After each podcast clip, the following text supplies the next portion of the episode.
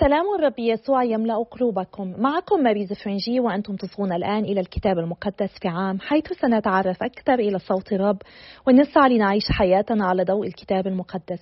نحن مستمرون في قراءتنا من سفر التكوين إلى سفر الرؤيا. نحاول أن نكتشف قصة الخلاص وأين نحن منها. ولقد وصلنا إلى اليوم الثلاثمائة وواحد.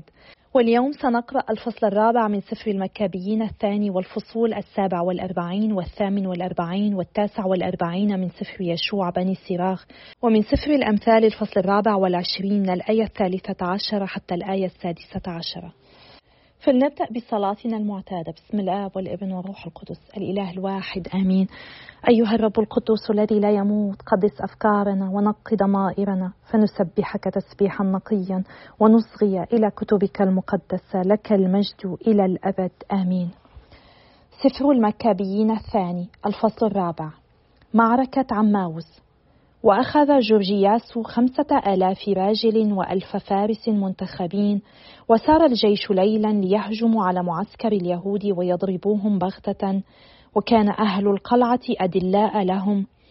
فسمع يهوذا فسار هو ورجال البأس ليضرب جيش الملك الذي في عماوس وكان لا يزال متفرقا في خارج المعسكر. وانتهى جورجياس إلى معسكر يهوذا ليلا فلم يجد أحدا. فبحث عنهم في الجبال لأنه قال إنهم لهاربون منا. فلما كان النهار ظهر يهوذا في السهل ومعه ثلاثة آلاف رجل إلا أنهم لم يكن معهم من الدروع والخوذ والسيوف ما يوافق مرادهم. ورأوا أن معسكر الوثنيين قوي محصن وأن الخيالة من حوله وهم مدربون على الحرب. فقال يهوذا لمن معه من الرجال لا تخاف كثرتهم ولا تخشوا بطشهم. اذكروا كيف نجا آباؤنا في البحر الأحمر حين تتبعهم فرعون بجيشه. فالآن لنصرخن إلى السماء لعله يرضى عنا ويتذكر عهد آبائنا ويكسر الجيش أمامنا في هذا اليوم. فتعلم جميع الأمم أن هناك من يفدي ويخلص إسرائيل. ورفع الغرباء أبصارهم فرأوا اليهود مقبلين عليهم. فخرجوا من المعسكر للقتال ونفخ أصحاب يهوذا في البوق وشنوا القتال فانكسرت الأمم وانهزمت إلى السهل وسقط بالسيف جميع الذين في المؤخرة فتعقبوهم إلى جازر وسهول أدوم وأشدود ويمنية وكان الساقطون منهم نحو ثلاثة آلاف رجل. ثم رجع يهوذا وجيشه عن تعقبهم وقال للشعب لا تطمعوا في الغنائم لأن الحرب لا تزال قائمة علينا. فإن جورجياس وجيشه بالقرب منا في الجبل فاثبتوا الآن أمام أعدائنا وقاتلوهم وبعد ذلك تأخذون الغنائم بأمان. ولم ينتهي يهوذا من هذا الكلام حتى ظهرت فرقة تتشوف من الجبل فرأت أن رجالهم قد انهزموا وأن المعسكر قد أحرق كما دلهم على ذلك الدخان المتصاعد. فلما عاينوا ذلك خافوا خوفا شديدا وعند رؤيتهم جيش يهوذا في السهل مستعدا للقتال فروا جميعا إلى أرض الفلسطينيين. فرجع يهوذا إلى غنائم المعسكر فأخذوا ذهبا كثيرا وفضة وأرجوانا بنفسجيا وأرجوانا بحريا وأموالا جزيلة. وعاد اليهود وهم يسبحون السماء ويباركونها قائلين إنه صالح وإن للأبد رحمته. وكان في ذلك اليوم خلاص عظيم في إسرائيل. ووفد كل من نجا من الغرباء على لسياس وأخبروه بكل ما حدث. فلما سمع ذلك بهت وانكسر عزمه لأن الأمور لم تجر لإسرائيل كما كان يريده ولم تؤدي إلى النتيجة التي أوصى بها الملك. حملة لسياس الأولى. وفي السنة التالية جمع لسياس ستين ألف راجل منتخبين وخمسة آلاف فارس لمحاربة اليهود فأتوا إلى أدوم ثم عسكروا ببيت صور فلاقاهم يهوذا في عشرة آلاف رجل. ولما رأى ذلك الجيش القوي صلى فقال مبارك أنت يا مخلص إسرائيل الذي حطم بطش الجبار عن يد عبده داود وأسلم معسكر الفلسطينيين إلى يد يونتان بني شاول وحامل سلاحه. فأقفل كذلك على هذا الجيش في أيدي شعبك إسرائيل وليخزوا مع جنودهم وفرسانهم. أحل عليهم الرعد وأذب ثقتهم بقوتهم وليتزعزعوا بانسحاقهم أسقطهم بسيف محبيك وليسبحك بالأناشيد جميع الذين يعرفون اسمك. ثم التحم القتال فسقط من جيش لسياسة خمسة آلاف رجل سقطوا أمام اليهود. فلما رأى لسياس انكسار جيشه وبسالة جيش يهوذا وأنهم مستعدون بشجاعتهم إما للحياة وإما للموت ذهب إلى أنطاقية وجمع جيشا من الغرباء ليعود بجيش أكثر إلى اليهودية. تطهير الهيكل وتدشين المذبح. فقال يهوذا وإخوته ها إن أعداءنا قد انسحقوا فلنصعد الآن لتطهير الأقداس وتدشينها. فاجتمع كل الجيش وصعدوا إلى جبل صهيون فرأوا المقدس مقفرا والمذبح منجسا والأبواب محرقة وقد طلع النبات في الأفنية كما يطلع في غابة أو جبل من الجبال والغرف مهدومة. فمزقوا ثيابهم وناحوا نوحا عظيما وحثوا على رؤوسهم رمادا وسقطوا بوجوههم على الأرض ونفخوا في أبواق الهتاف فصرخوا إلى السماء. حينئذ أوصى يهوذا بعض الرجال بمحاربة الذين في القلعة ريثما يطهر الأقداس واختار كهنة لا عيب فيهم من ذوي الغيره على الشريعة فطهروا الأقداس وذهبوا بالحجارة المدنسة إلى مكان غير طاهر. ثم تشاوروا في أمر مذبح المحرقات المدنس وتساءلوا ماذا يصنعون به فخطرت لهم فكرة صالحة أن يهدموه لئلا يكون لهم عارا وقد دنسته الأمم فهدموه. ووضعوا حجارته في جبل البيت في مكان لائق إلى أن يأتي نبي يجيب عن أمرها. ثم أخذوا حجارة غير منحوتة وفقا للشريعة وبنوا المذبح الجديد على رسم الأول وأعادوا بناء الأقداس وداخل البيت وقدسوا الأفنية وصنعوا آنية مقدسة جديدة وأدخلوا المنارة ومذبح البخور والمائدة إلى الهيكل وبخروا على المذبح وأوقدوا السروج التي على المنارة فكانت تضيء في الهيكل. وجعلوا الخبز على المائدة ونشروا الستائر وأتموا جميع الأعمال التي عملوها. وبكروا في اليوم الخامس والعشرين من الشهر التاسع وهو كسلو في السنة المائة والثامنة والأربعين وقدموا ذبيحة بحسب الشريعة على مذبح المحرقات الجديد الذي صنعوه. وفي مثل الوقت واليوم الذي فيه دنسته الأمم في ذلك اليوم دشنا بالأناشيد والعيدان والكنارات والصنوج فجثى كل الشعب وسجد وبارك السماء التي وفقته وأتموا تدشين المذبح في ثمانية أيام وقدموا المحرقات بفرح وذبحوا ذبيحة السلامة والحمد وزينوا واجهة الهيكل بأكاليل من الذهب وبشارات وجددوا المداخل والغرف وجعلوا لها أبوابا. فكان عند الشعب سرور عظيم جدا وأزيل تعيير الأمم. ورسم يهوذا وإخوته وجماعة إسرائيل كلها أن يعيد لتدشين المذبح في وقته سنة فسنة مدة ثمانية أيام من اليوم الخامس والعشرين من شهر كسلو بسرور وابتهاج. وفي ذلك الزمان بنوا على جبل صهيون من حوله أسوارا عالية وبروجا حصينة لئلا تجيء الأمم وتطأه كما فعلت من قبل. وأقام يهوذا هناك جيشا يحرسه وحصن بيت صور حتى يكون للشعب معقل تلقاء أدوم. سفر يشوع بني سراخ الفصل السابع والأربعون. ناتان. وبعده قام ناتان وتنبأ في أيام داود. داود كما يفصل الشحم من الذبيحة السلامية هكذا أفرد داود من بين بني إسرائيل.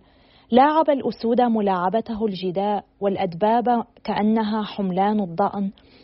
ألم يقتل الجبار وهو شاب ولم يرفع العار عن شعبه حين رفع يده بحجر المقلاع وخفض صلف جليات لأنه دعا الرب العلي فأعطى يمينه قوة ليقتل رجلا شديد القتال ويعلي شأن شعبه. فأعطوه مجد قاتل ربوات ومدحوه ببركات الرب مقدمين له تاج المجد. فإنه حطم الأعداء من كل جهة وأفنى الفلسطينيين المقاومين له وحطم قوتهم إلى يومنا هذا. في جميع أعماله حمد القدوس العلي بكلام مجد. وبكل قلبه أنشد وأحب الذي صنعه. أقام المرتلين أمام المذبح ليرسلوا ألحانهم العذبة. جعل للأعياد رونقا وللحفلات بهاء تاما. ليسبح اسم الرب القدوس ويدوي المقدس منذ الصباح. الرب غفر خطاياه وأعلى شأنه للأبد وأعطاه عهدا ملكيا وعرش مجد في إسرائيل. سليمان بعده قام ابن عالم عاش بفضله سعيدا ملك سليمان أيام سلام وأراحه الله من كل جهة لكي يشيد بيتا لاسمه ويهيئ مقدسا أبديا. ما أعظم حكمتك في شبابك وفطنتك التي امتلأت بها مثل النهر. روحك غطى الأرض فملأتها من لغز الأمثال. بلغ اسمك إلى الجزر البعيده وأحبك الناس لأجل سلامك. أعجبت الأفاق بما لك من الأناشيد والأمثال والحكم والتفاسير باسم الرب الإله الذي يدعى إله إسرائيل جمعت الذهب كالقصدير وكدست الفضة كالرصاص. أسلمت فخذيك إلى النساء فاستعبدت في جسدك. جعلت عيبا في مجدك ونجست نسلك فجلبت الغضب على أبنائك والعذاب بسبب غباوتك. حتى قسم السلطان إلى قسمين ونشأ من أفرائيم ملك متمرد. لكن الرب لا يتخلى عن رحمته ولا يمحو قولا من أقواله. لا يدمر أولاد مختاريه ولا يهلك ذرية محبه. فأبقى ليعقوب بقية ولداود أصلا منه. رحب عام. واستراح سليمان مع أبائه وخلف بعده واحدا من نسله. أكثر واحد جنونا في الشعب ولا فطنة له. رحبعام الذي حمل بمشورته الشعب على التمرد. يربعام أما يربعام بنو نباط فهو الذي حمل إسرائيل على الخطيئة وسن لإفرائيم طريق الخطيئة. فكثرت خطاياهم جدا حتى أجلتهم عن أرضهم وسعوا وراء كل شر حتى حل بهم العقاب. الفصل الثامن والأربعون. إيليا. وقام إيليا النبي كالنار وتوقد كلامه كالمشعل وهو الذي جلب عليهم الجوع وبغيرته جعلهم نفرا قليلا. بكلام الرب أغلق السماء وأنزل نارا ثلاث مرات. ما أعظم مجدك يا إيليا بعجائبك؟ ومن له فخر كفخرك.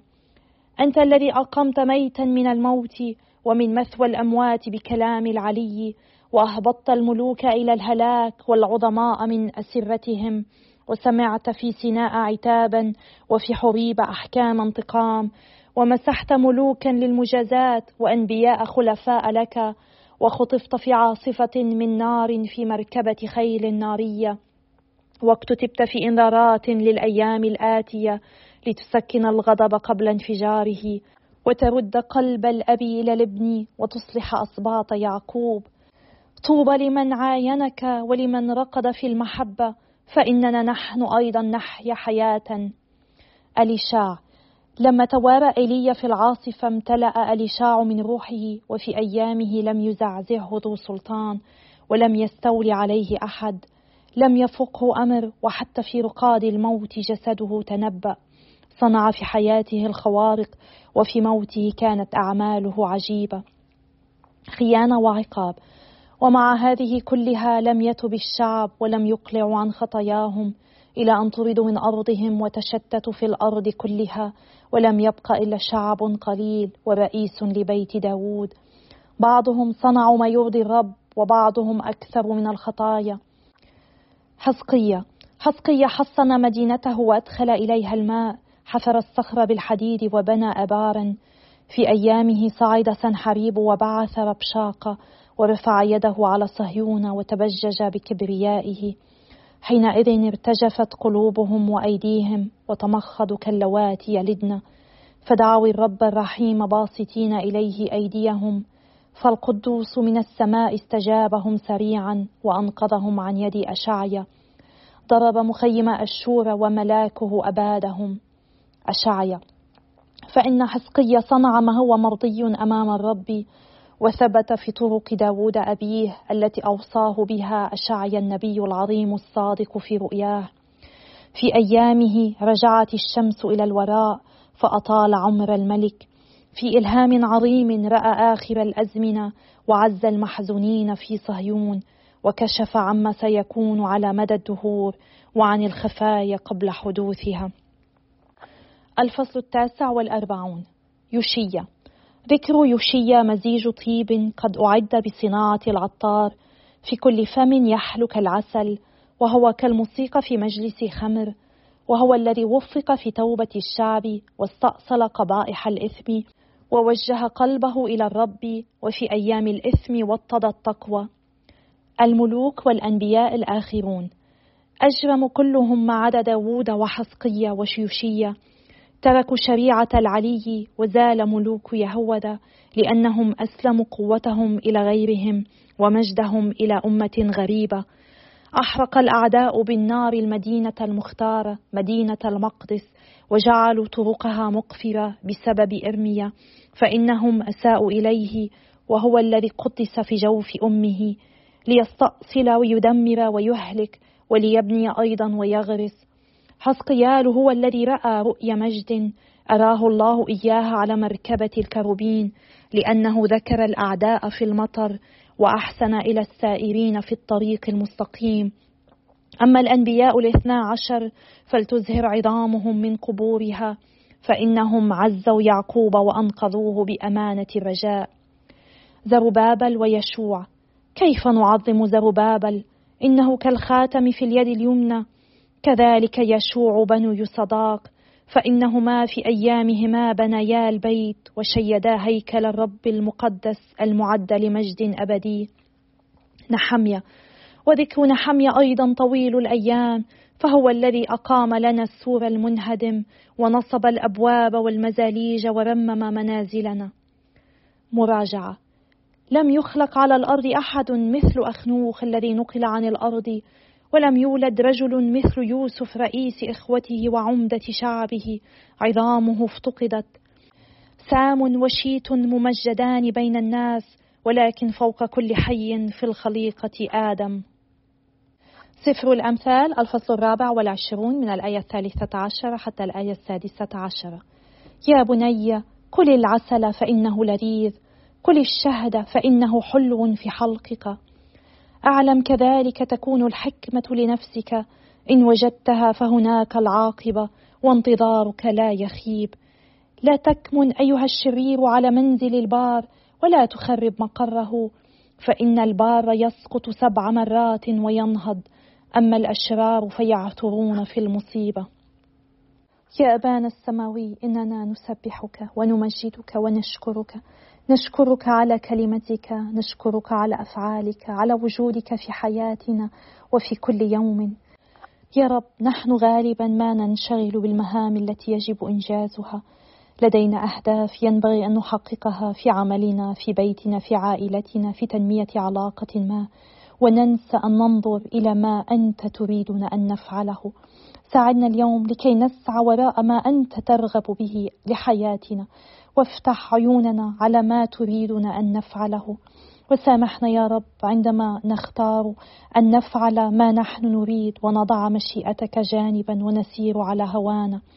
نحن ندرك يا رب أن لا شيء يستطيع أن يجلب لنا فرحا عظيما كالذي نشعر به عندما نفعل ما يسرك عندما نتمم إرادتك. أعطنا يا رب أن نجد أنفسنا دائما ثابتين في إرادتك ثابتين في قلبك في كل شيء.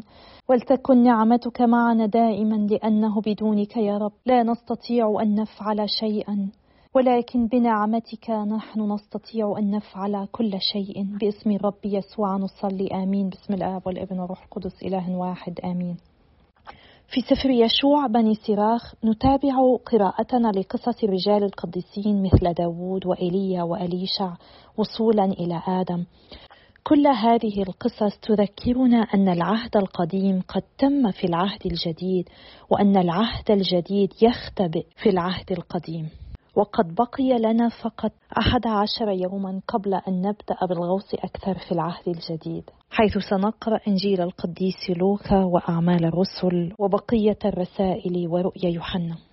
في سفر المكابين الثاني الفصل الرابع قرأنا عن قصة سمعناها قبلا ولكن اليوم سمعنا تفاصيل أكثر عنها كيف أن شخصا يهوديا اسمه ياسون الذي أصبح عظيم كهنة بالخداع كان قد لعب دورا مهما في إدخال العادات اليونانية إلى الشعب اليهودي حيث أنه كان مسرورا بإقامة مدرسة للرياضة البدنية وساق نخبة المراهقين وجعلهم تحت القبعة مما جعلهم يميلون إلى نمط حياة اليونانيين ويصبحون غير أمناء لله. إن تقاليد اليونانيين وعاداتهم وثقافتهم تم الترويج لها من قبل أشخاص مرتبطين بالهيكل من قبل قادة دينيين يجب أن يساعدوا على تثبيت الشعب في إخلاصهم للرب. ولكن للأسف القادة الدينيين والشباب أصبحوا فاسدين. مما اضطر يهوذا المكابي وإخوته ليس فقط لمحاربة اليونانيين بل أيضا لمحاربة اليهود الذين تبنوا كل هذه الممارسات اليونانية التي تتعارض مع إيمان أجدادهم. ليتنا نتعلم من مثل يهوذا وإخوته أن نتحلى بالشجاعة لنقف ضد الخطأ ونشهد للحق دائما مهما كلفنا الأمر. في الآية السادسة عشر من الفصل الرابع والعشرين من سفر الأمثال نقرأ أن البار يسقط سبع مرات وينهض وفي هذا دعوة لنا لكي لا تثبط عزيمتنا بل لأن نطلب من الرب النعمة كي نقف كل مرة نسقط في الخطيئة. علينا أن نعترف بضعفنا وبحاجتنا للرب. وأن نطلب التواضع حتى نستطيع أن نتوب ونطلب من الرب المغفرة كل مرة نسقط فيها ونبتعد عنه. علينا أن نتذكر دائما أن الرب يفيد رحمته علينا، الرب يفيد من عطاياه علينا في كل لحظة، هو يفيد نعمه علينا، هو يريد أن يرفعنا. لذلك حتى إذا سقطنا سبع مرات في اليوم الواحد علينا ألا نتردد أبدا بطلب رحمته بل علينا أن نسرع إلى سر الاعتراف بقلوب تائبة ونطلب المغفرة منه. إن رحمة الله لأجل كل واحد منا. إن الله يحبك إن الله يحبك ويفيد نعمه عليك وعليك وعلي. كل ما علينا أن نفعل هو أن نلجأ إليه. الشيء الوحيد الذي يمكن أن يقف بوجهه الذي يمنعنا من أن نختبر مراحمه. هو عندما نرفض أن نسمح للرب بأن ينهضنا كلما سقطنا. هو كثير المراحم لا ينتظر أن يديننا بل هو ينتظر أن يرفعنا من بؤسنا أن يرفعنا من سقطاتنا من خطايانا لأن رحمته لا حدود لها. فلنستمر بالصلاة من أجل بعضنا البعض. كي نعود إلى الرب دائما بعد كل مرة نخطأ فيها. كي لا نسمح لأي شيء أن يفصلنا عن رحمته ومحبته لا نسمح لكبريائنا أن يمنعنا من اللجوء إليه وطلب رحمته. أنا أصلي لأجلكم وأتشكركم على صلواتكم وإلى اللقاء غدا يوم آخر إن شاء الله.